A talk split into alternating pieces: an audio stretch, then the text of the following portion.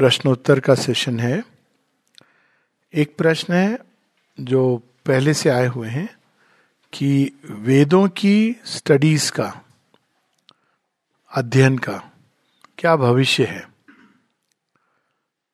कोई भी स्क्रिप्चर, कोई भी स्क्रिप्चर उसको केवल पढ़ना काफ़ी नहीं होता है। यदि हम उसको जीते हैं, तभी उसका भविष्य होता है। नहीं तो वो धीरे धीरे एक डॉगमा के रूप में बन जाता है। और ऐसा हुआ है, वेदों के साथ ये पहली बार नहीं हुआ है, हर युग में ऐसा हुआ है। अगर हम वैदिक काल को देखें तो एक पीरियड आया था जब वेदों का अर्थ विलुप्त हो गया था। पढ़ते थे लोग वेद, लेकिन उसका अर्थ उन्होंने एक रिचुअलिस्टिक कर्म कांड के रूप में यूज़ करते थे। तो यही चीज़ हर एक बार होती है। तो उस समय हम देखते हैं कि उनको बाहरी रूप को खंड कर दिया जाता है और उसके सत्य को लिबरेट किया जाता है। तो वेदा एक कागज़ पेपर उस पर लिखे हुई कोई, वेद कोई इस तरह की चीज़ नहीं है जो केवल एक किताब पे लिख दिए गए हैं और उनको हम पढ़ लें। तो उनका जो मेन चीज़ होती है किसी भी स्क्रिप्चर का, उसका जो अंदर, उसके जो, अंदर जो उसका अर्थ है और अर्थ भी केवल एक इंटेलेक्चुअल अर्थ नहीं, वेदों को हम इंटेलेक्चुअली नहीं समझ सकते क्योंकि वो एक रेवलेशन है। किसी भी स्क्रिप्चर की यही समस्या है कि वो एक रेवलेशन है और उसको अगर हम बाहर से समझेंगे तो पकड़ नहीं पाएँगे। और जितना हम उसको जीवन में उतारने की चेष्टा करेंगे, उतना ही समझ पाएँगे। तो वेदों के साथ ऐसा दो तीन बार हुआ है, यहाँ तक कि बुद्ध ने तो कम्प्लीटली उसको पूरे के पूरे वैदिक कर्मकांड को डिसमिस कर दिया था। और इसलिए उनको अवैधिक डिक्लेयर कर दिया था। लेकिन शेरविंद कहते हैं कि ही इज़ वेरी मच वैदिक तो वेदों को पढ़ना ठीक है, अच्छी बात है, लेकिन दो चीज़ों का हमको ध्यान रखना चाहिए। अगर हम ये कहेंगे कि सारा सत्य इन चार पुस्तकों के अंदर आ गया है तो हमने वही भूल कर रहे हैं जो कई रिलीजन्स करते हैं। कि ये फ़र्स्ट और लास्ट है, ये हमको नहीं करना चाहिए, क्योंकि वेदों में मूलभूत सत्य है। दैट यू कैनॉट चेंज मूलभूत सत्य है एक अमेव द्वितीय दिस इज़ समथिंग एक है जो कभी नहीं बदलता, लेकिन जो रियलाइजेशंस हैं, जो संभावनाएँ हैं, अगर हिंटेड भी हैं तो उनको बाहर निकालना और उनको पूरी तरह अभिव्यक्त करना तो उस सेंस में देखना चाहिए। और हर एज में ये दोनों धाराएँ रही हैं, एक जो वेदों के अनुभवों से स्टार्ट करती है, लेकिन उसके पार जाने की चेष्टा करती है। सनातन धर्म उसको भी अपनी कलेक्टिव राइटिंग्स में स्क्रिप्चर्स में इंक्लूड करता है। उसका एक क्लासिक एग्ज़ाम्पल पहले ये बात हुई, बुद्धिज्म की बात हुई, सिखिज्म की बात है। सिखिज्म में वही सत्य है। एक ओंकार, निर्भय सेम ट्रूथ आर देयर लेकिन उसमें कुछ चीज़ें उन्होंने एक समय के साथ मॉडिफाई करी, आगे गए। तो उन चीज़ों को इंक्लूड किया जाता है। वो सनातन धर्म में ये इंक्लूसिवनेस है। वो एक पुस्तक या चार पुस्तक को एंड रिज़ल्ट नहीं मानते हैं। और उसी तरह से अगर इस श्रृंखला में हम और आगे चले जाए तो श्री अरविंद तो बहुत आगे ले गए इस चीज़ को। मंत्रों को भी उन्होंने कहा कि mantra is a vibration it's not कि आपने एक सेक्रो सैंक बना दिया कि यही एक पर्टिकुलर वर्ड्स हैं। They are powerful no doubt लेकिन अब अगर आप वाइब्रेशन को कैच करके उस स्पंदन को कैच करके वाणी के द्वारा लिखित या मौखिक उसको अभिव्यक्त कर सकते हैं तो दैट इज़ द मंत्र तो शेरविंद ने उसको भी एक नया रूप दे दिया completely Savitri is the mantra of transformation माता जी की वाणी है। Savitri is the mantra of transformation जो आपको भविष्य के रियलाइजेशन की ओर ले जाती है। सो so, इस प्रकार से हमको इन चीज़ों को देखना है। तो वेदों वेदों का जो इटर्नल ट्रूथ है वो सदैव रहेगा। एकमेव द्वितीयम देर आर मेनी अप्रोचेज एकम सद विप्रा बहुधा बदंती दीज ट्रूथ विल रिमेन पर कोई ज़रूरी नहीं कि उसको हम संस्कृत में पढ़ करके ही समझे that is is to turn it into a dogmatic rigid form मानव चेतना विकसित होगी और आगे जाएगी और आने वाले समय में नए नए रिविलेशन होंगे और that is how we have to look at it पर at the same time going by the tradition of Sanatan Dharma जिनको वेदों को पढ़ के, उसको मेथोडिकल स्टडी सिस्टमेटिक स्टडी करके, उस तरह से उनको चीज़ों को समझना है तो it is wonderful nothing wrong with that वो हर किसी का अपना अपना अप्रोच है स्वयं मैंने जब श्री अरविंद का सीक्रेट ऑफ़ द वेदास पढ़ा था तो मुझे अचानक लगा कि अरे is so profound as a psychological book उसमें वो सारे सत्य हैं जो मुझे कहीं ना कहीं ऐसे महसूस होते थे and I was so happy कि किसी ने इतने सुंदर ढंग से इन, इन मनोवैज्ञानिक और आध्यात्मिक सत्यों को इस तरह प्रकट किया है। पर उन्हीं वेदों को ऐसे भी लोग हैं जो पढ़ते हैं शब्द का अर्थ निकालते हैं but they draw a very different meaning so that is how one has to look at it how does intuition work ये बहुत सुंदर प्रश्न है। How does how intuition is a way of knowing हम किसी चीज़ के बारे में कैसे जानते हैं? तो उसके तीन या चार तरीके होते हैं। एक हम इसलिए जानते हैं क्योंकि हम वो हैं। जैसे जब हम कहते हैं आई एम आई एग्जिस्ट हम क्यों जानते हैं, कैसे जानते हैं? I know it because I am one with दूसरा, जब हम हैं नहीं, लेकिन उसके साथ बन सकते हैं। डायरेक्ट कांटेक्ट तो डायरेक्ट कांटेक्ट कैसे होता है कि एक क्रोध आया आपके अंदर या प्रेम उपजा और आपने कहा आई एम एंग्री और आई एम इन लव तो क्या हुआ? वो स्पंदन से आप एक हो गए। तो first is a knowledge with complete identity I am that's it I exist ये एक आइडेंटिटी आपकी। उसको आप किसी बाहरी रूप से प्रमाणिक तौर पे नहीं सिद्ध कर सकते but you know it and it is true because you are one with it दूसरा तरीका है जब हम उसको डायरेक्ट uh, कांटेक्ट होता है उससे आपके अंदर आई एम हंग्री ये आपका डायरेक्ट कांटेक्ट है उस स्टेट uh, के साथ उस चेतना की अवस्था के साथ। तीसरा होता है जो इनडायरेक्ट कांटेक्ट डायरेक्ट कांटेक्ट होता है लेकिन एक दूरी से होता है। और वो कांटेक्ट इस तरह का है कि कोई अगर मुझसे कहता है कि आई एम एंग्री तो मेरा माइंड उस पर uh, समझने की चेष्टा करता है and I try to form a idea about it और चौथा होता है जो कंप्लीटली सेपरेटिव कॉन्टैक्ट होता है। इंद्रियों के द्वारा होता है। इंद्रियों से हम चीज़ों को पकड़ते हैं समझने की चेष्टा करते हैं। तो अब इसमें मूल चीज़ क्या है? किस चीज़ का कांटेक्ट होता है?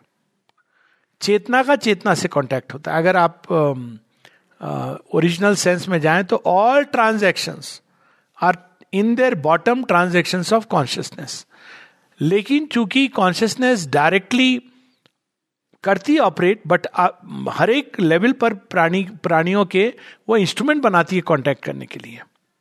और वो इंस्ट्रूमेंट नॉर्मली सेंसेस होती हैं, जिसके थ्रू वो कांटेक्ट में आप आते हो। इसकी बात हम पहले भी कर चुके हैं। आँखें ऑब्जेक्ट नहीं देखती हैं, आँखें केवल वो ट्रांसमिट करती हैं, वो फोटोन्स को। आप आपके अंदर जाते हैं सिस्टम में जाके कहीं ट्रिगर होते हैं, फिर उसका परसेप्शन होता है। एक पहेली है, फिर उसका एक आप मीनिंग डालते हो। तो कांटेक्ट चेतना का चेतना के साथ होता है। और जब चेतना का चेतना के साथ कांटेक्ट होता है, तब हम किसी चीज़ को जानते हैं। और इसके बहुत सारे इसमें बातें बताई जाती हैं। जैसे कल भी मैं बात कर रहा था। There is a difference between hearing and listening तो आप कान से सुनते हो, लेकिन लिसनिंग आप करते हो जब आप हृदय से उसको ध्यान दे रहे हो। तो लिसनिंग में क्या होता है? आप ध्यान देते हो किसी चीज़ पर। ध्यान देते हो तो क्या होता है? आपकी चेतना, ये जो कैपेसिटी है अटेंशन की ये कैपेसिटी कॉन्शियसनेस की। इसी से हम कॉन्शियस होते हैं। कॉन्शियसनेस की दो कैपेसिटीज है। अवेयरनेस बाय गिविंग अटेंशन आपके शरीर में इसमें बहुत सारी चीज़ें हो रही है। लेकिन अगर कोई पूछे आपके हाथ में क्या हो रहा है तो आप क्या करोगे? हाथ ऐसे रहा होगा या ऐसे आप हाथ के ऊपर अपना ध्यान डालोगे? और फिर आप बोलोगे, नहीं, मेरा हाथ तो बिल्कुल ठीक है। या जो भी समस्या है तो ये अटेंशन और अवेयरनेस की कैपेसिटी कॉन्शियसनेस की होती है। लेकिन कॉन्शियसनेस में एक और कैपेसिटी होती है उसको मॉडिफाई करने की। आपने हाथ में डाला, आप ये मैसेज भी दे सकते हो अपने हाथ को। ह्यूमन बींग्स में माइंड के थ्रू ये प्रोसेस होती है। तो अब हम नॉर्मली माइंड से ऑपरेट करते हैं किसी चीज़ को जानने के लिए।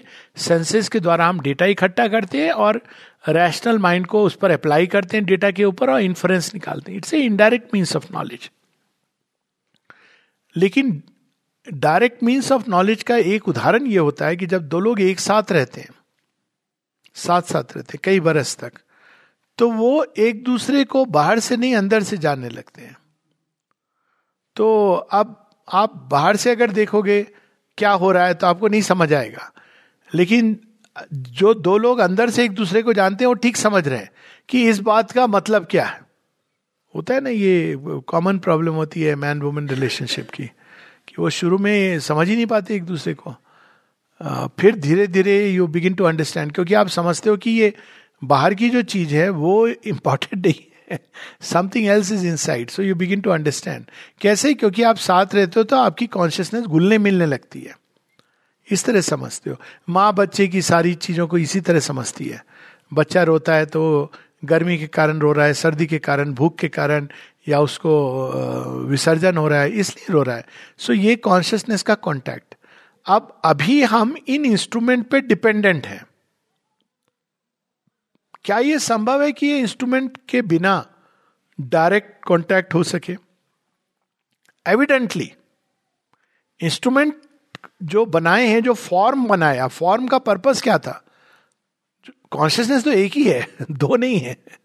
उस कॉन्शियसनेस को अलग अलग फॉर्म में अलग अलग डिब्बे में भर दे दिया जाता है। जैसे अब ये कहा गया ना कि पानी एक ही है, आप यहाँ पर उसको ये कह दिया, एक ही गंगा का पानी, इस घाट का पानी, उस घाट का पानी। पानी एक ही आप कहते हो मटके का पानी फ्रिज का पानी, बोतल का पानी, मूल तत्व एक ही है। तो कॉन्शियसनेस स्वयं को जो हम लोग माया की बात कर रहे थे अलग अलग फॉर्म्स बना के लिमिट कर देती है अपने आप को। फॉर्म्स में वो लिमिट हो जाती है। और उसका पर्पस है दैट्स व्हाट इंडिविजुअलाइजेशन उन सब चीज़ों की हम लोग पहले बात कर चुके हैं। लेकिन जब वो फॉर्म्स बन जाते हैं तो उसको कॉन्टैक्ट भी करना है। वर्ल्ड से तो वो सेंसेस को इवॉल्व करती है। फॉर्म ही ऐसा बनता है कि आप इनडायरेक्ट कॉन्टैक्ट कर सकते हो। लेकिन अगर आप फॉर्म के प्रिजन से एस्केप कर जाओ तो you can come in direct contact with consciousness यही योगी लोग करते हैं, और कुछ नहीं करते हैं। और कुछ नहीं करते मतलब ये करना आसान नहीं है। अब फॉर्म में क्यों ग्रिप रहती है? दे आत्मबोध। इसकी लॉजिक क्या है? मैं ये दे हूँ, मैं ये दे हूँ, मैं दे हूँ। आप जब इस फॉर्म के ट्रैपिंग से निकलोगे, जब आप कॉन्स्टेंटली उसका रिवर्स कॉन्सेंट्रेशन करोगे, कि I am the divine in disguise या डिवाइन इज़ इन मी जिस भी रूप से आपका ध्यान इससे हट गया कॉन्शियसनेस के मूल स्वरूप पे चला गया then after some time you are free from the clutch of form जब आप फॉर्म में जो कॉन्शियसनेस ट्रैप्ड है, उससे बाहर निकलते हो तो आपकी कॉन्शियसनेस डायरेक्ट कम्युनिकेट करने लगती है संसार के साथ। और उस डायरेक्ट कम्युनिकेशन में भी उसके अंदर सूक्ष्म इंद्रियाँ जागृत होती हैं, जो दूर से चीज़ों को पकड़ लेती हैं। और और ऊपर जाओगे तो without the subtle senses you can come in direct contact with minds and get to know things उसी को इंट्यूशन कहा गया है। तो अब इस इंट्यूशन को जागृत करने के लिए पहली चीज़ है फॉर्म की जो देहात्म बोध है उससे स्वयं को अलग करना, अपनी चेतना को अंदर और बाहर की, ऊपर की ओर ले जाना। अभी वो बाहर होती है तो ट्रैप्ड होती है।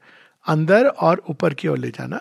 और another very important thing is क्योंकि इंट्यूशन ऑपरेट करती है even normal human human course of development में। कभी आपने देखा है जिसको कहते हैं सेकेंड साइट या अचानक आपको कुछ लगा, लेकिन आपने उसको इंपॉर्टेंस नहीं दी। बाद में पता चला कि ये सही था। तो ऑपरेट करती है, लेकिन वो लॉजिकल माइंड के द्वार से ऑपरेट करती है। तो नॉलेज तो वही है लॉजिकल माइंड में नॉलेज नहीं है, वो लॉजिकल माइंड में आती है। लॉजिकल माइंड उसकी खिचड़ी बनाता है, वो सेंस डेटा को ले रहा है और इंट्यूटिव माइंड से जो उतर रहा है। और वो उसको अपियरेंस को, अंदर की इंट्यूशन ये सब मिक्स करके वो टूटी फूटी एक कोई चीज़ सामने नॉलेज के रूप में प्रस्तुत होती है। तो अगर हम मन को शांत करें क्वाइट करें तो इंट्यूशन में हम ज़्यादा अधिक रिसेप्टिव होंगे। जितना अधिक आप इंटेलेक्ट डिस्कर्सिव होगा जितना अधिक रेस्टलेस होगा माइंड उतना कम इंट्यूशन ऑपरेट करेगी। सो अब awaken and operate the intuition quite in the mind and try to free the consciousness from the clutch of the form ये इसका प्रिंसिपल है। सो so, किसी भी चीज़ को जानने के लिए intuition is the only way because वो डायरेक्ट चीज़ों के कॉन्टेक्ट में आती है। That is how it knows can you please distinguish when a devotee a seeker a sadhak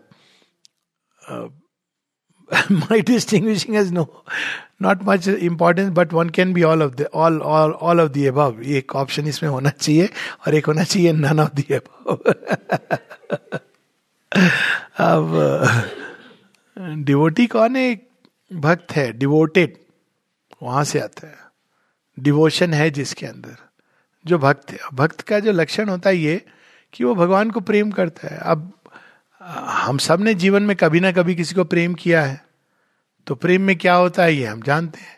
आप देखना चाहते हो, उसके बारे में सुनना चाहते हो, श्रवण, दर्शन, मनन, उसके बारे में सोचना चाहते हो, और उसके बारे में कोई अच्छी अच्छी बातें करता है तो बहुत अच्छा लगता है, और अगर कोई बुरी बात करता है तो गुस्सा भी आता है आपको।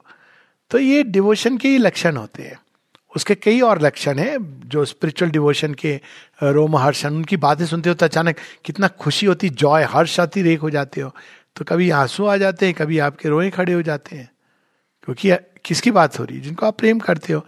जिसको आप प्रेम करते हो, उसके लिए आप सब कुछ करना चाहते हो।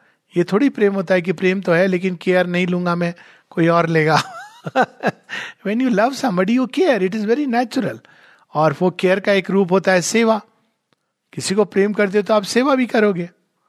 तो ये प्रेम के सारे रूप हैं। और उससे संबंध का एक जो बात हुई थी कि there are very many different ways of relating with God तो वो जो भगवान से नानाविध संबंध जोड़ता है, अब ये नहीं कि एक व्यक्ति में सब कुछ हो डिग्रीज भी अलग अलग होती है तो वो डिवोटी है। डिवोटी ये नहीं लगाता, बुद्धि नहीं लगाता उसको ज़रूरत नहीं होती है। उसके लिए जिसके प्रति वो डिवोटेड है, वो डिवोटेड है। अब देखिए, ये तो एक ऑर्डनरी लाइफ में भी होता है। ऐसे लोग होते हैं जो किसी मिनिस्टर के प्रति पॉलिटिकल उसके प्रति डिवोटेड होते हैं। अब वो उसके लिए कुछ भी करने को तैयार होते हैं। पिक्चर आई थी ना godfather so it is Karna original godfather Duryodhana था। अब Karna was devoted to Duryodhana इस हद तक ही पता ही है, धर्म है ये गलत हो रहा है बट ही वॉज़ डिवोटेड तो डिवोशन के साथ और भी एक चीज़ होती ग्रेटिट्यूड तो ये एक पूरा पैकेज है, जिसके अंदर ये सब है, वो डिवोटी है।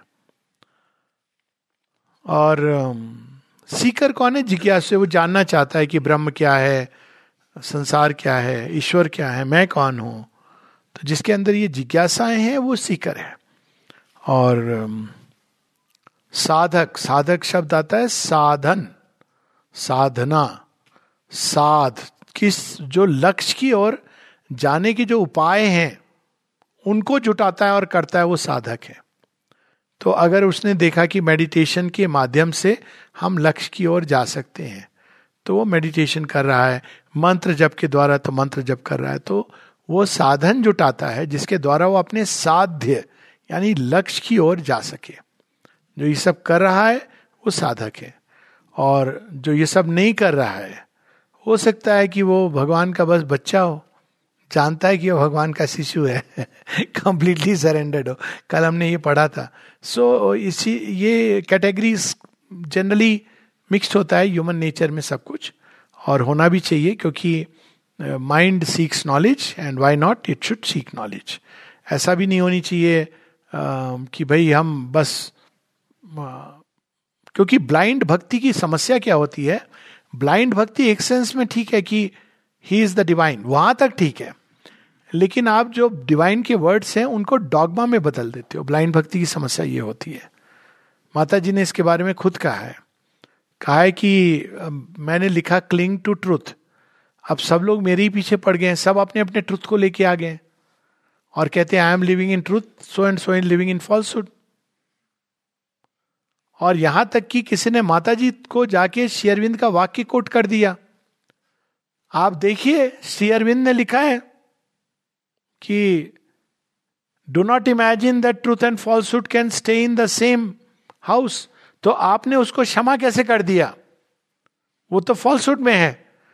माँ कहती है, मैं क्या इन लोगों को समझाऊं? सब अपनी अपनी चीज़ों को माँ ने यूज़ किया है। They have their own shibboleths कोई वेजिटेरियन है तो वो समझता है, वेजिटेरियन इज़ ट्रुथ जो नॉन वेजिटेरियन है वो बहुत बड़ा भयंकर अपराध कर रहा है।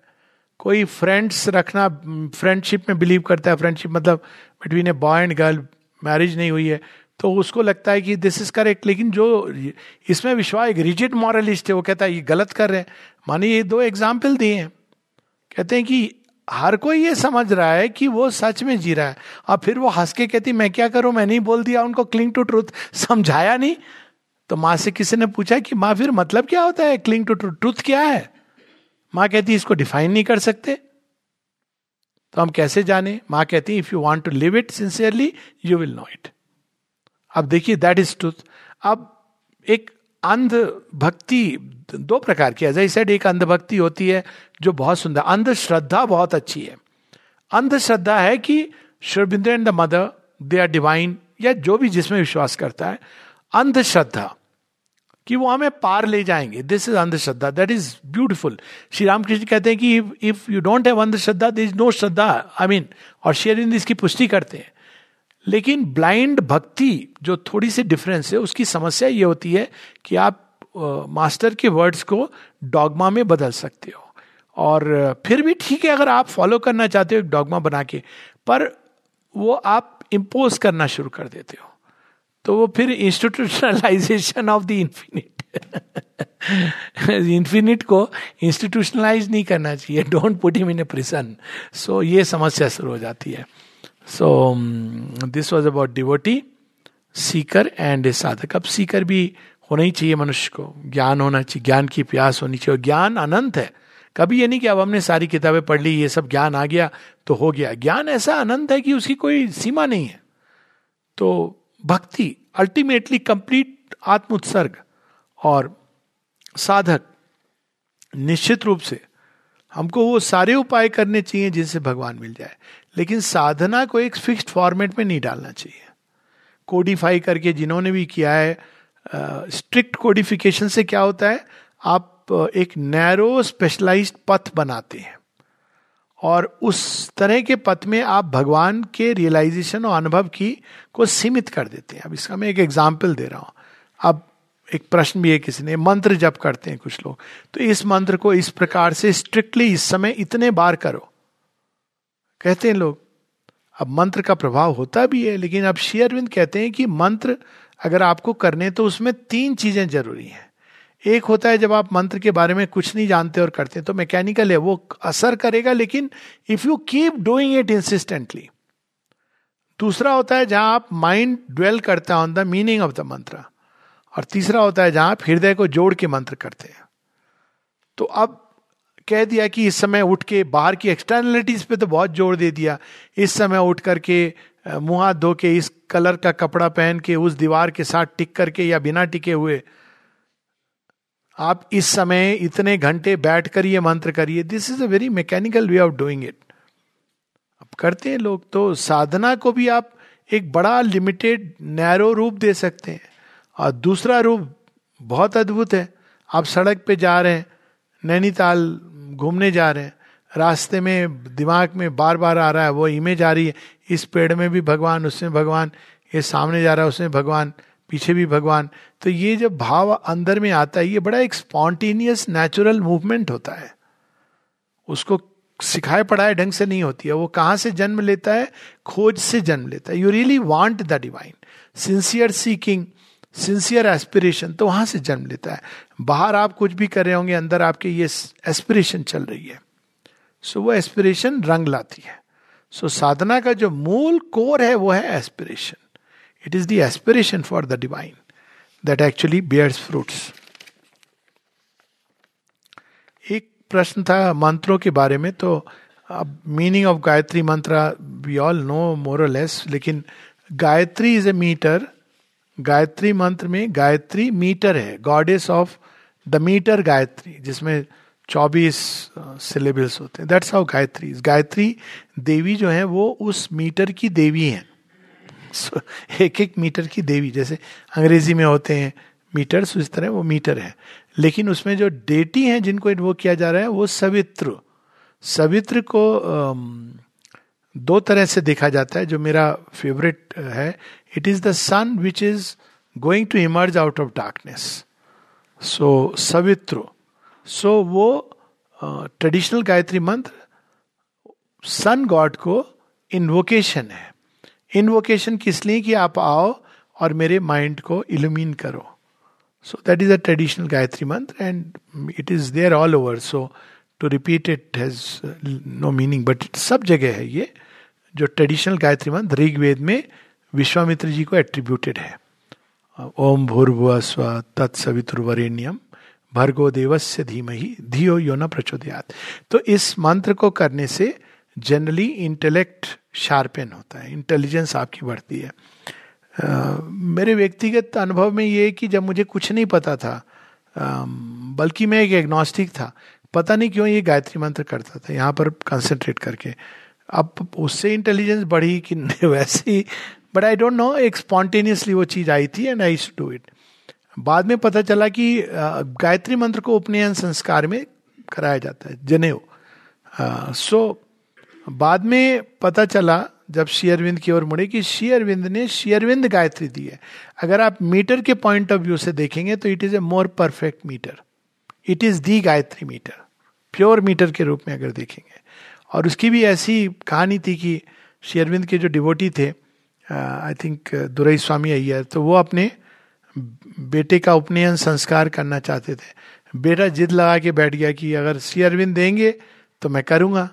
तो शेयरविंद ने उस समय गायत्री मीटर में सेम चीज़ है, लेकिन देर इज़ ए डिफरेंस डिफरेंस शब्दों का ही नहीं है, भाव में भी है। तो दैट इज़ ओम तत्सवितुर वरम रूपम ज्योति ही परस्य धीमहि, यन्न सत्येन दीपयेत। तो वहाँ पर most auspicious form of truth को इन्वोक किया जा रहा है। तो उसमें एक इंटेग्रलिटी माने केवल आपके इंटेलेक्ट को इल्यूमिन करने की बात नहीं है, परंतु आपके मन, प्राण, शरीर सबके अंदर उस ज्योति को, जो हाईएस्ट ट्रुथ की ज्योति है, ज्योति ही परस्य वरम रूपम, उसको इन्वोक किया जा रहा है। रूपांतरण के लिए। तो जो शेयरविंद के डिवोटी हैं, यदि उनको गायत्री मंत्र के प्रति एक स्वाभाविक रूप से रुचि होती है तो ज़्यादातर लोग श्री अरविंद की गायत्री को ही करते हैं। उन्होंने एक तरह से कहें कि विश्वमित्र की गायत्री को अपग्रेड कर दिया। तो उसमें जो भी थोड़ी बहुत डिबेटेबल चीज़ें हैं, उसकी जगह एक नया रूप दिया है, जो सुपरमेंटल क्रिएशन के अनुरूप है। और ये चीज़ शेरविंद ने सिर्फ़ शेरविंद गायत्री के साथ नहीं की है। उन्होंने एक और जगह किया है जिसको लोग अक्सर ध्यान नहीं देते हैं। तंत्रों में देवी माँ का आवाहन है। तो कैसे आह्वान होता है? या देवी सर्वभूतेषु शक्ति रूपेण संस्थिता, नमस्तस्यै नमस्तस्यै नमस्तस्यै नमो नमः। या देवी सर्वभूतेषु विद्या रूपेण संस्थिता, या देवी सर्वभूतेषु ज्ञान रूपेण संस्थिता या देवी सर्वभूतेषु प्रेम रूपेण संस्थिता। अब आप क्या कर रहे हैं? डिवाइन मदर के अलग अलग एस्पेक्ट कर रहे हैं। शेयरविंद ने द हाइएस्ट तंत्र तंत्र का मंत्र डिवाइन मदर के इन्वोकेशन में क्या दिया? अब ये सारे एस्पेक्ट्स कहाँ से आ रहे हैं? जैसे सच्चिदानंद भगवान है तो उन्हीं का, उन्हीं की जो शक्ति है, ओम आनंदमयी, चैतन्यमयी, सत्यमयी पर में but now see the difference is very beautiful एक तो ये अल्टीमेट मंत्र हो गया आप तंत्र का। तो जो देवी के भक्त हैं any other mantra is aspect parts but this mantra is a complete union क्योंकि सच्चिदानंद के आगे कुछ नहीं है। सत्यमयी, चैतन्यमयी, आनंदमयी there can be nothing higher than that और ये मंत्र फिर सुपरमेंटल मंत्र हो गया, क्योंकि बाकी सब एस्पेक्ट्स को इन्वोक करते हैं। आप सारे एस्पेक्ट भी इन्वोक कर लीजिए तो you are still trying to combine इस मंत्र में सब कुछ है। लेकिन इसमें बड़ी इंटरेस्टिंग बात यह है कि नॉर्मली हम लोग सत चित आनंद, ये कैसे प्रारंभ होता है? आनंदमयी, ओम आनंदमयी, चैतन्यमयी, सत्यमयी पर में क्यों? क्योंकि जनरली जो पुरुष एस्पेक्ट होता है, ईश्वर एस्पेक्ट उसको शांति में कहा जाता है, क्योंकि ही इज़ विटनेसिंग और जो डिवाइन मदर का शक्ति का एस्पेक्ट होता है क्रिएटिव होता है तो दैट इज़ द आनंदा तो ये peace experience of peace is the presence of the divine in the form of Ishvara. And presence of ananda is the divine mother जो आपको न्यू क्रिएशन की ओर ले जाती है तो डिवाइन मदर का कॉन्टैक्ट वहाँ से होता है आनंदमयी। वो आपके अंदर फिर परम चैतन्य को क्रिएट करती है। चेतना का विस्तार विकास होता है। और वो चेतना आपको सत्य तक ले जाती है। So that is the whole way he has given the mantra very powerful mantra one of the, I I think the most powerful mantra. I cannot conceive of a mantra जिसमें कुछ एक ऐसे भी मंत्र हैं जो शेरविंद ने बड़े इंटरेस्टिंग दिखे हैं। ऑफकोर्स एक वो है, ओम नमो भगवते, जो माता जी करती थी। पर उसमें भगवते was the divine of tomorrow ये उन्होंने कह दिया है। ओम नमो भगवते तो कहती है, भगवते I invoke the divine of tomorrow जो कल मैनिफेस्ट होने वाला है। डिवाइन तो सब है पास्ट में भी वही था प्रेजेंट में। पर वो मैनिफेस्टेशन में she is in the divine of tomorrow फिर शेयरविंद ने एक ओम तत्सत ज्योतिर अरविंद। उन्होंने अपने ही नाम का एक मंत्र। अब वो इन्होंने किसी को दिया नहीं उनके डायरी नोट्स में मिला है। तो ये discovered his own name as a mantra and उन्होंने उसको लिखा हुआ है। सो so, मंत्र का जो मूल सिद्धांत है कि या तो तीन प्रकार से सिद्धि होती है या तो उसको कोई गुरु जिसने उसको सिद्ध किया हुआ है वो देता है आपको। या फिर यूनिवर्सल मंत्रास हैं। आपकी रुचि के अनुसार आप पिकअप करते हैं। और यूनिवर्सल कैसे बनते हैं? जिनको ओवर जेनरेशन प्रैक्टिस किया गया है तो अब वो मानव चेतना के अंदर वो स्थित हो गए और या फिर जो सबसे उत्तम है it should spring in the heart कोई ना कोई एक वर्ड एक फ्रेज के रूप में, कोई ज़रूरी नहीं संस्कृत में हो। माता जी कहती हैं, एक लंबे समय तक वो ओ लॉर्ड जब वो कहती थी वो it work like a mantra the divine would manifest O lord फिर एक वो फ्रेंच में कहती थी lord God of mercy and kindness माँ के एक लिस्ट ऑफ़ मंत्र हैं जो उन्होंने फ्रेंच में, उसमें वो न जाने कितने एस्पेक्ट्स हैं उसमें डिवाइन के जो उन्होंने इन्वोक किए हैं।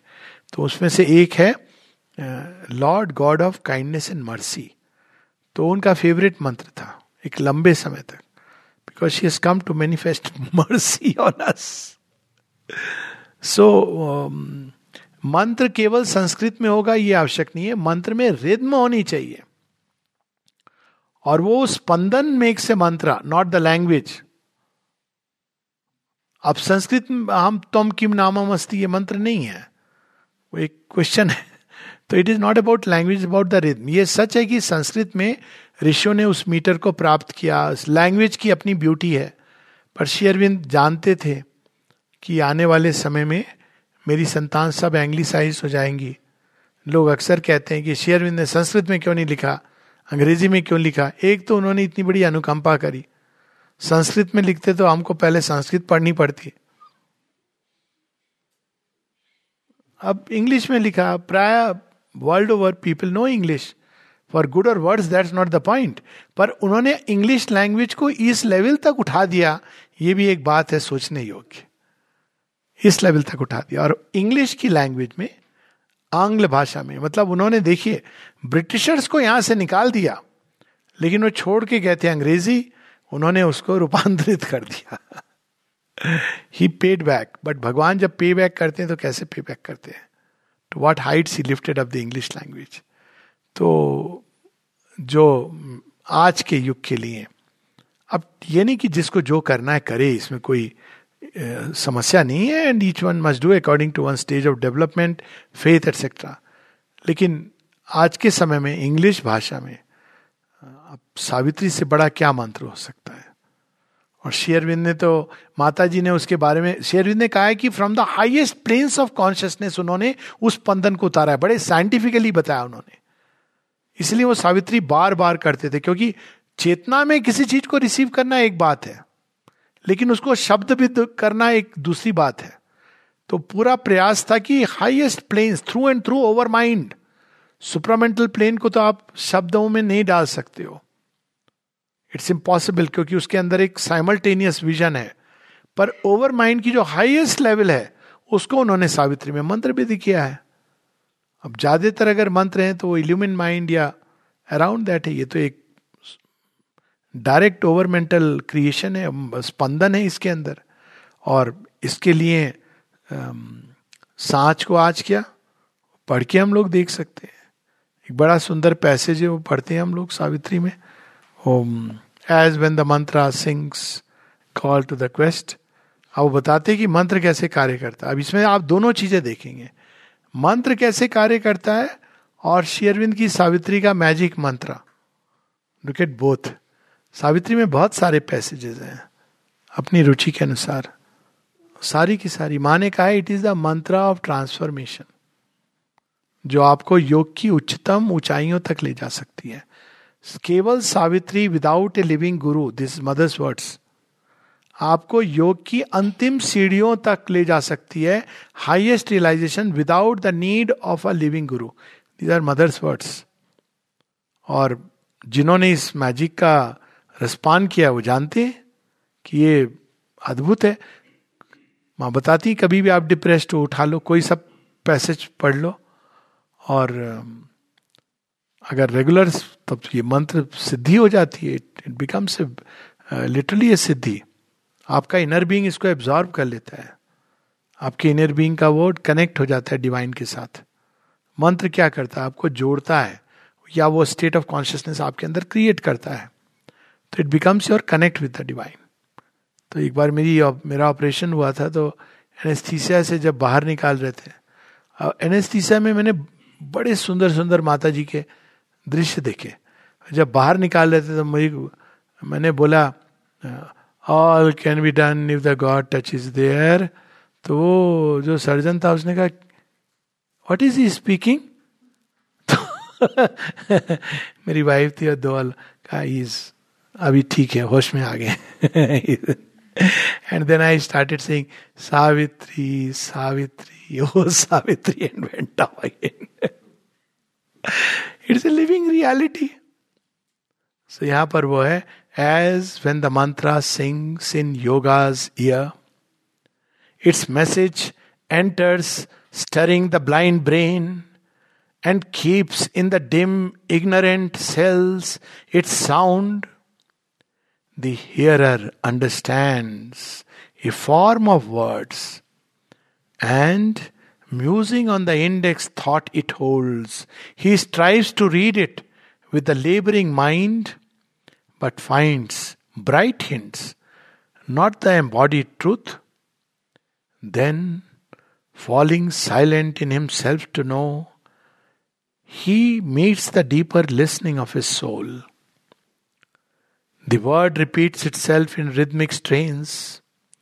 Thought, vision, feeling, sense, the body's self are seized unutterably and he endures an ecstasy and an immortal change. He feels a wideness and becomes a power. All knowledge rushes on him like a sea, transmuted by the white spiritual ray he walks in naked heavens of joy and calm, sees the God face, and hears transcendent speech.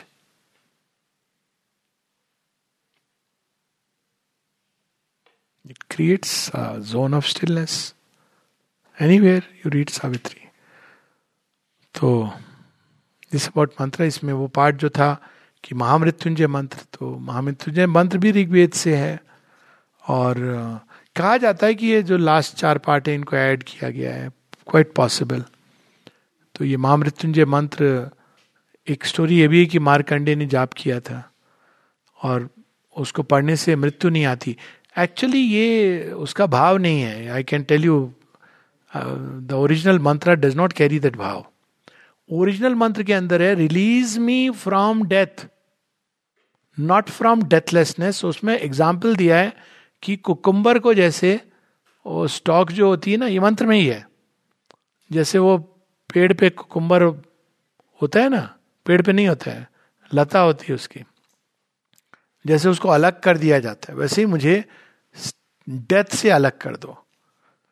मतलब ये it is a mantra which releases us from the utter ignorance जिसके कारण हमको death real लगती है। अब ऐसे कि भाई सांप काटे में भी कर लो, पीलिया में भी कर लो, कैंसर में कर लो that is well if it work it will work because of faith power of faith मंत्र में शक्ति है, इसमें कोई दो दो राय नहीं है। लेकिन इस मंत्र का जो ओरिजिनल सेंस है, ये नहीं है कि आप बीमारी में करोगे तो ठीक हो जाओगे। ये इसमें नहीं है, महामृत्युंजय मंत्र। It is to release us from the state of death state of death क्या है? जो अज्ञान, अचित, अंधकार। जिसके कारण हम ये नहीं जानते कि we are soul and not the body जिसके कारण हम ये नहीं जानते कि माइंड के परे द डिवाइन इज़ प्रेजेंट तो जब स्टेट ऑफ़ डेथ से हम रिलीज़ हो जाते हैं, देखिए एनालॉजी कितनी अच्छी है। उसको देख के पता चल। हम स्टेट ऑफ़ डेथ से हमारा जो इमोटल साइड है एस्पेक्ट है बीइंग है, उसे चिपका हुआ है। अब उसको जब आप अलग कर लेते हो तो you discover the immortal self within तो आपको मृत्यु फिर चैत्य सत्ता की यूनियन का एक लक्षण ये होता है कि मृत्यु अनरियल हो जाती you live with the sense of immortality तो इस मंत्र का जो मूल है, वो यही है। To discover it is the secret of immortality not cure me of disease in fact disease और क्योर का इसमें कहीं दूर दूर तक मेंशन नहीं है। डिज़ीज़ और क्योर की बात ही नहीं है इसमें। उसके लिए हैं अलग अलग मंत्र हैं अलग अलग स्पेसिफिक डिजीजेस के लिए। परंतु जो अल्टीमेट ऋषि और योगी थे, वो ये नहीं सोचते थे कि अच्छा ये बीमारी होगी, ये ठीक हो जाए। ठीक है, अच्छी बात है। पर वो जो मनुष्य रूपी बीमारी है, उसका इलाज क्या है? ये ढूंढ रहे थे। मनुष्य रूपी बीमारी का कारण है ईगो, अहंकार और डिजायर्स तो उससे वो मुक्ति की बात करते थे। मोक्ष। Freedom from this illness called man by discovering who we truly are स्थित, प्रज्ञा और साइलेंट माइंड। तो स्थित प्रज्ञ गीता में आता है और उसमें बहुत सारी उपमाएँ दी गई हैं। पर जो मुख्य चीज़ें, उपमाएँ मतलब उसके स्टेट्स से क्या संबंधित चीज़ें हैं। पर एज द वर्ड सिग्निफाइज हमारी चेतना अलग अलग जगह बिखरी होती है। नॉर्मली बाहर बिखरी होती है। जब उसको हम विड्रॉ करते हैं अपने अंदर और वो प्रज्ञा इन विजडम वो स्थित हो जाती है। तो फिर भटकती नहीं है। उसका जो वर्णन भी इस तरह का है जैसे कछुआ अपने अंदर में ड्रॉ कर लेता है और एक बड़ा सुंदर वर्णन है कि उसके अंदर सारी जैसे नदियाँ समुद्र में चली आती हैं लेकिन उसमें कोई अंतर नहीं पड़ता। वैसे ही सारी कामनाएँ सारी चीज़ें अंदर आके भी अंदर में कोई आ, किसी प्रकार का प्रकंपन नहीं होता।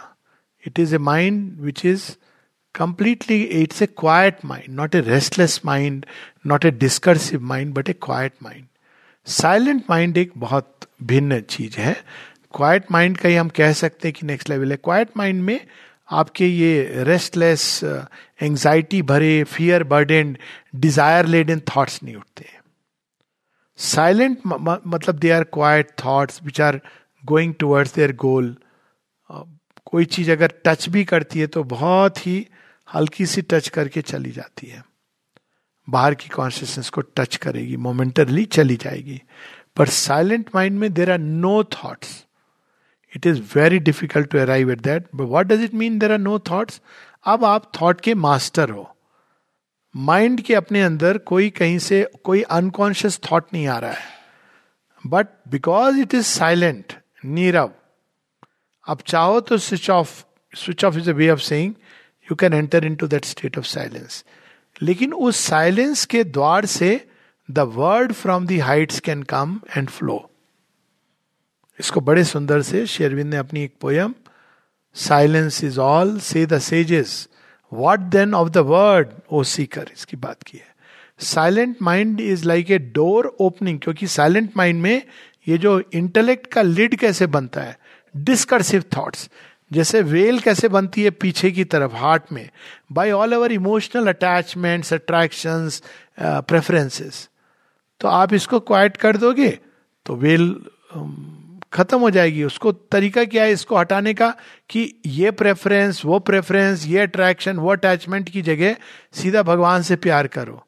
So love and devotion rend the veil तो उन्हीं से अटैच हो जाओ। तो माने बताया ना attachment with the divine which takes away all other attachments so it's a very logical thing कि आप अपनी सारी कॉन्शियसनेस को जब एक में जोड़ देते हो तो वो बाकी सारा वेल अपने आप चला जाता है। रहते ही नहीं है कुछ। वो you are attach to the divine you prefer the divine you love the divine so उसी प्रकार से जो वे, जो लिड है इंटेलेक्ट का because of the intellectual activity all the time ये लिड क्या एक फॉर्मेशन है, हर तरफ़ से विचार आके। घेरे रहते हैं। जैसे ऊपर जाने की चेष्टा करो तो जब माइंड क्वाइट होता है और यदि साइलेंट हो जाए तो अद्भुत तो लिड खुल जाता है। वो चाबी है इस लिड को खोलने की। ये लिड जब खुल जाता है, तब नॉलेज पोर करने लगती है from above so that is the main thing इसकी बात गीता में नहीं होती है साइलेंट माइंड की।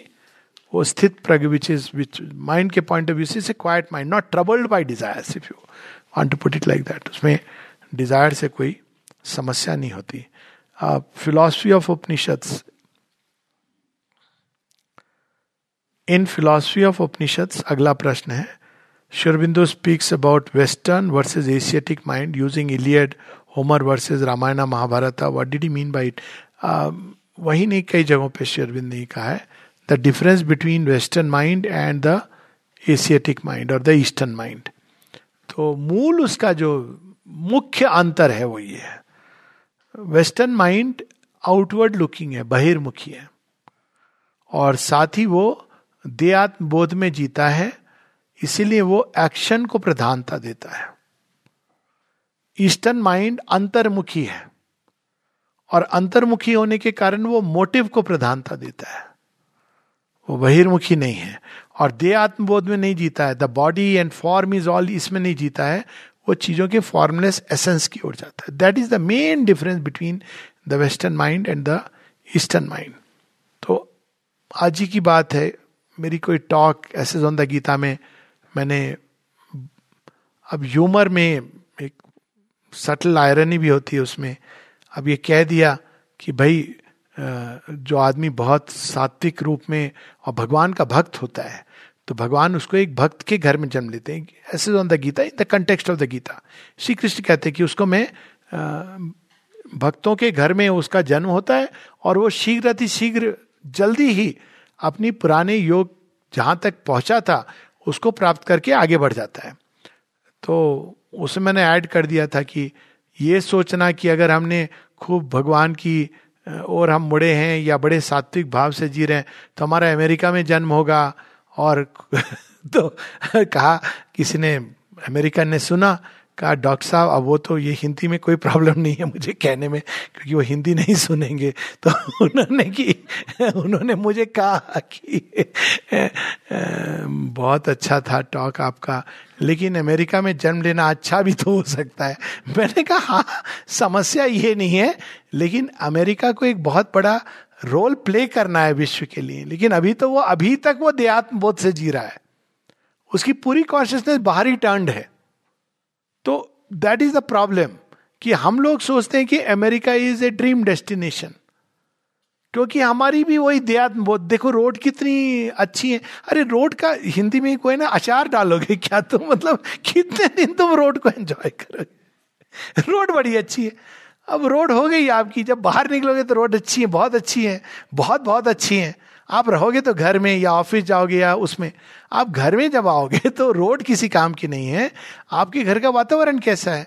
मैं गया हूँ जब कितनी बार, बीस, बाईस बार जाने के बाद जब जाते हैं तो आप कोई डिवोटी के घर में जब जाते हो, क्या आनंद आता है? तो मैं तो ऐसे डिवोटीज के घर में गया हूँ जो आश्रम की ब्रेड जैसा वो, जब मैं जाता था उनको पता था तो दलिया भी बनाएँगे और वैसी ब्रेड लाएँगे। अब ये नहीं कि मुझे कोई उसकी चाह है। But you know they would understand अब उनकी समस्या एक दूसरी होती थी मैं आपको बता दूँ, उस दिन भी बात हो रही थी ना चिल्ड्रन डोंट अंडरस्टैंड दिस तो वो कहते थे कि उनको बड़ी प्रॉब्लम होती है तीन फ्लोर नीचे या कहीं ऐसे किसी नेबर के साथ। मैंने कहा, क्या समस्या होती? है कहती है हम तो भारतवर्ष में हमारा खाना तो बिना छौक लगे बनता नहीं है, और छौक लगता तो स्मेल आती है। अब हम लोग तो अब स्मेल बुरी है तो वी एक्सेप्ट इट मीट बन रहा होगा। और अगर अच्छी कहते हैं, अरे, बड़ा अच्छा खुशबू आ रही we have learn to grow up like this वहाँ तो यू कैन डू दैट आपके घर की हवा वहाँ कैसे जा रही है? स्मेल कैसे जा रही है? तो अब ये ये समस्याएँ रोड ठीक है, बहुत अच्छा है भाई क्लीन है, होना चाहिए, भारतवर्ष में भी होना चाहिए, बड़ी सुंदर चीज़ है। लेकिन it is not the beginning and end of life मन भी क्लीन होना चाहिए। ये नहीं कि वो आप जा रहे हैं बड़े स्माइल करके howdy come in please walk in बड़े उससे और उसकी निगाह आपके पैसों के ऊपर है। इसको कैसे मैं बेच डालूं? और बस चले तो वो सारे जितने भी आपको कहते हैं ना totems and taboos so that you sell और ऐसी ऐसी चीज़ें तो कल्पना के परे हैं। अब एक डॉलर में जो चाहो मिल जाएगा, अब कोई भी चला जाएगा। कैलकुलेट करके भी देखोगे तो बोलोगे साठ रुपए हम लोग तो कैलकुलेट करते हैं कि भाई, चाय पीनी है, एक डॉलर तो लगता है साठ रुपए की चाय तो बहुत महँगी है। हम नहीं पियेंगे। लेकिन अब एक डॉलर की दुकान में आप चले ही जाओगे। तो मैं भी चला गया। एक डॉलर में अब अमेरिका कुछ तो मिल, एक भी ढंग की चीज़ नहीं है। और लेकिन ऐसी चीज़ होंगी जो आपको लगे शायद ये काम आ जाए। रस्सी रस्सी एक है। आपने बटोर ली, शायद ये काम आ जाए रस्सी है बांधने की। अब इस तरह की चीज़ें पहुंचो है, आपको लगेगा कि वो चार दिन चलेगा आपका। तो you you know end up तो this this such a tremendous business strategy और ये सारा वेस्टर्न वर्ल्ड से प्रभावित जो संसार है, दुबई में हम लोग घूमने, चार लोग on the way to Russia अब वो पता नहीं उसको क्या लगा, देखा, देख के हम लोगों को यांग या जो भी लगा होगा। तो एक उसमें मिल गया, बोला, हम आपको अपनी गाड़ी में छुड़वा देंगे, आपको जहाँ जाना है आप पिकअप कर लेंगे और कहाँ कहाँ हमको बस आपको दस मिनट का प्रेजेंटेशन होगा। तो मैंने कहा कि बार्गेन तो बुरा नहीं है। और पुलिस ने गाड़ी भी बताई कि कौन सी गाड़ी होगी अच्छी वाली। तो वो सब तो मैंने कहा कि हमको तो हम तो दुबई देखने नहीं you will see that also तो मैंने कहा ये ऐसे ही क्यों कर रहा है? कुछ तो होगा, पर हमने, अब नए नए आप एयरपोर्ट पे उठ रहे हो, थकान और एयरपोर्ट पर ही बंदा मिला। अच्छा पहले तो मुझे छोड़ तो दे, उसके बाद देखें बाकी चीज़ें। तो हमने मन में सोचा था, इसको कह देंगे कि अब नहीं जाने का मन है ड्रॉप कर दो हमें हमारे होटल पे। अब हुआ क्या कि अब एक बजे हम होटल पहुँचे हैं, उसने कहा था तीन बजे का समय। हमने कहा, यार, तीन चार बजे आ जाना इंडियन स्टाइल में बोला। अब उसने ढाई बजे से फ़ोन आ रहे हैं कि आप तैयार हो जाइए, गाड़ी आ गई है। तो अल्टीमेटली भी कुंट रेस्ट अब चले गए हम कि वो दुबई दिखाया। कुछ नहीं, वो सीधा ले गया। हमने कहा, अब दुबई तो दिखाई, वो रहा बुर्ज खलीफा, ये रही पहुँच गए हम ऑफ़िस में। अब वहाँ पर हम बैठे बैठे वो दस मिनट का वो हमारे ये आ रहे हैं, आधा घंटा। हमें अच्छा भी नहीं लग रहा है कि अब बदतमीजी लगती है कि अब इतनी चाहे हम मूर्ख बने, लेकिन गाड़ी वाड़ी यूज़ तो कर ली। वहाँ लाने के लिए जहाँ हम नहीं आना चाहते थे, कायदे से तो एक घंटा बैठे रहे। देन वो जगह क्या थी? वो समझते हैं कि लोगों के पास काला पैसा होता है, यहाँ इन्वेस्ट कर दो। तो उसमें टैक्स वैक्स का वो किसी को नहीं बताते हैं। तो अब जैसे ही मुझे पता चला, मुझे तो गुस्सा आ गया। मैंने कहा, आप गलत चीज़ करवा रहे हो, हम भारतीय you know I am from Indian air force अब वो घबरा गया। I said you are telling me to do something wrong you want me to steal my country अब वो एकदम तैयार ही नहीं था। ओके ओके सर आप आप चले जाइए। मैंने कहा, चले नहीं जाइए आप। गाड़ी में हमको वापस लेके जाइए। चले नहीं जाइए। It was such a scene और ऐसे नहीं कि चले जाइए कि बड़े बेआबरू हो के हम नहीं जाएँगे, ऐसा। बोला, सर, गाड़ी आएगी। तो बोले, और वो वेट करवा रहे गाड़ी के लिए, बदतमीजी। अब देखिए, ये है, देखने को बड़े सूटेड बूटेड और बड़ा वो आके स्टाइल में आके इंग्लिश बोल रहा है। तो हमने कहा, हम भी स्टाइल में बोल सकते हैं तुम्हारे साथ। तो this is how the entire that thought is the आत्मबोध। आप बाहर से जीवन को देखेंगे ना तो आपको लगेगा वाह, क्या चीज़ है। अंदर में देखें तो इतना हॉलो है। इतना हॉलो है कि it is not it is not even skin deep that is how that world is तो अब ये एक वेस्टर्न माइंडसेट है. अब होमर की जहाँ तक बात है of course as a writer Homer is not typically western world मतलब वो ग्रीक उस समय जो थे वो, वो बिल्कुल pagans they were very much like the Vedic culture केवल एक अंतर था ग्रीक्स में और इंडियंस में. सब करते थे वो दाह संस्कार करते थे. और वो मानते थे कि वो रिवर क्रॉस करनी, हमारी बैतरनी है, उनकी स्टिक्स रिवर है। और उसको क्रॉस कराने के लिए हमारे यहाँ भी वो आते हैं ना, वो क्या नाम है उसका, राजू मुन्नू जो भी है, हम उनके यहाँ भी कोई आता है वहता है, वो मल्ला आता है और ले जाता है आपको पार करा के। सारे सिस्टम सारे एक ही हैं। हेड्स होता है, नरक में चले जाएँगे, वहाँ वो चार मुख वाला कुत्ता भी है ये सब है सिमिलर चीज़ है स्वर्ग है सब है। एक चीज़ बस मिसिंग है। जिसके कारण वो कोलैप्स कर गया। उनमें भी देवी देवता हैं इंद्र जैसे देवता हैं वो, क्या नाम है शिव जी जैसे हैं, रुद्र, सारे देवता वैसे ही हैं काफ़ी कुछ। लेकिन उनकी समस्या ये थी कि वो उस एक को नहीं पा सके। पेजन थॉट में यूनिफाइंग वन वॉज़ मिसिंग हमारे यहाँ we know all the gods are aspects of the one that saved the civilisation power of one not power of zero power of one we knew that all gods are aspects of the one तो आप कितने भी बुद्ध तोड़ दो, वो one will create countless लेकिन चूँकि Greek God में वो कोई नहीं है there is no unifying one god Zeus is the highest लेकिन वो खुद कई बार युद्ध लड़ते रहते हैं। वो बाकी गॉड्स हैं जो उनकी मानती ही नहीं है बात। एक एनान के हैं जो गॉडेस ऑफ़ फेट उसके साथ एक तालमेल है उनका।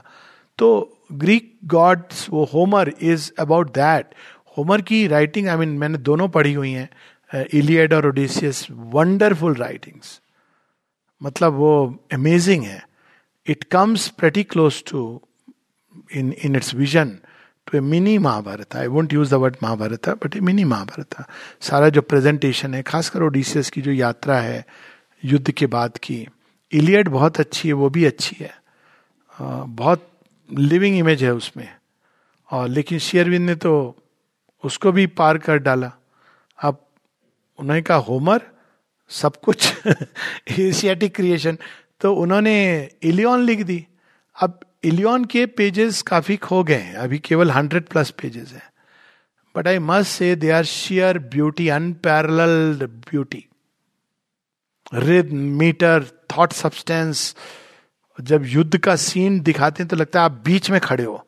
ये पावर होती है कवि की टू क्रिएट उसमें एक कैरेक्टर बनाया शेयरविंद ने, जो होमर के इलियड में नहीं मिलता है। वह है एशिया की एक वुमेन है, जो ग्रीक्स के पास जाती, कहती, मैं भी लड़ूँगी आपकी तरफ़ से। ट्रॉय में जाती है, प्राइम के पास। तो उसका नाम शेरविंद ने रखा है Penthesilea there is somewhere some places mention की पर शी एग्जिस्टेड तो उससे लोग पूछते तुम क्यों लड़ने आई हो? लड़ाई तो हमारी है। और ट्रॉय वाले कहते हैं, हम तो खुद ही बड़े हैं, सौ कौरव हैं, हमें क्या ज़रूरत है तुम्हारी? तो वो कहती है, मुझे देखिए, आपकी पर्सनल झगड़े में कोई इंटरेस्ट नहीं है। मैं तो आई हूँ एचलिस से युद्ध करने। अच्छा क्यों? कहते मैंने बचपन से उसकी कहानियाँ सुन के मैं बड़ी हुई and I love him hero हो तो ऐसा हो। अरे, ऐसा तो मैं उसको युद्ध लड़के देखना चाहती हूँ। कि ये योग्य हीरो सच में है कि नहीं? अगर मैं मर गई तो उसकी हो जाऊँगी। और यदि मैं जीत गई तो उसको अपना बना लूँगी। अब देखिए भाव शेरविंद लाते हैं इसमें। और वो सीन भी लास्ट सीन पेंथेसिलिया का ही है। योद्धा लड़ते आ रहे हैं, उससे लड़ते हुए, और उनका भाला है किसी का इधर से। और सबको पेंथेसिलिया एकदम लगता है कि काली माता किसी रूप में आ गई हैं। और वो कहती हैं, एक अच्छा खासा योद्धा है उनका। नाम भूल रहा हूँ एरिस है या वो आता है और कहता है मेरे से युद्ध करो एक्चुअली इसके पास तुम जाने की भी तुम्हारी हिम्मत नहीं है। तो एक अपना भाला फेंकती है और कहती तुम किनारे से हट जा मेरे नहीं तो मैं तो चली जाऊँगी लेकिन तेरे शव को रौनती हुई चली जाऊँगी। And it is so powerful unfortunately वो इनकम्प्लीट रह गई उसके आगे। बट इवन जो है वो अद्भुत है। सो so, होमर एक अलग दो अलग चीज़ें हैं इस प्रश्न में। वेस्टर्न और एशियाटिक माइंडसेट का ये मूल अंतर है। होमर का इलियड और ओडिशियस से शेरविंद ने महाभारत, जो व्यास की महाभारत है कंपेयर किया और कहा this is much higher in every way Mahabharata but in terms of the writing in terms of pure poetic beauty it is the Valmiki Ramayana और in terms of sensuousness and अलग तरह की जो beauty होती है, उसके लिए कालिदास। तो इन तीनों को उन्होंने कहा है कि they can not only compare with any of the western writer but surpass them और उस कंटेक्स्ट में वो होमर की इलियट की बात करते बिकॉज़ वेस्टर्न वर्ल्ड में that is regarded as the ultimate तो व्यास की महाभारत और इस पर बहुत कुछ उन्होंने कहा है but that's a long long story I think we have covered almost everything चैत्य सत्ता के ऊपर मेरी बहुत सारी टॉक्स हैं और वहाँ पे अलग अलग एंगल से हैं। खूब डिटेल में है, उस पर पूरा वर्णन है। So this is it and कोई भी अगर जिज्ञासा हो please feel free to write and most likely औरोमा पे सारी लगभग अलग अलग विषय पे बहुत सारी टॉक्स मिल जाएँगी। विभिन्न एस्पेक्ट्स ऑफ़ योगा आप कुछ अनाउंस करना चाह रही है? नमस्ते।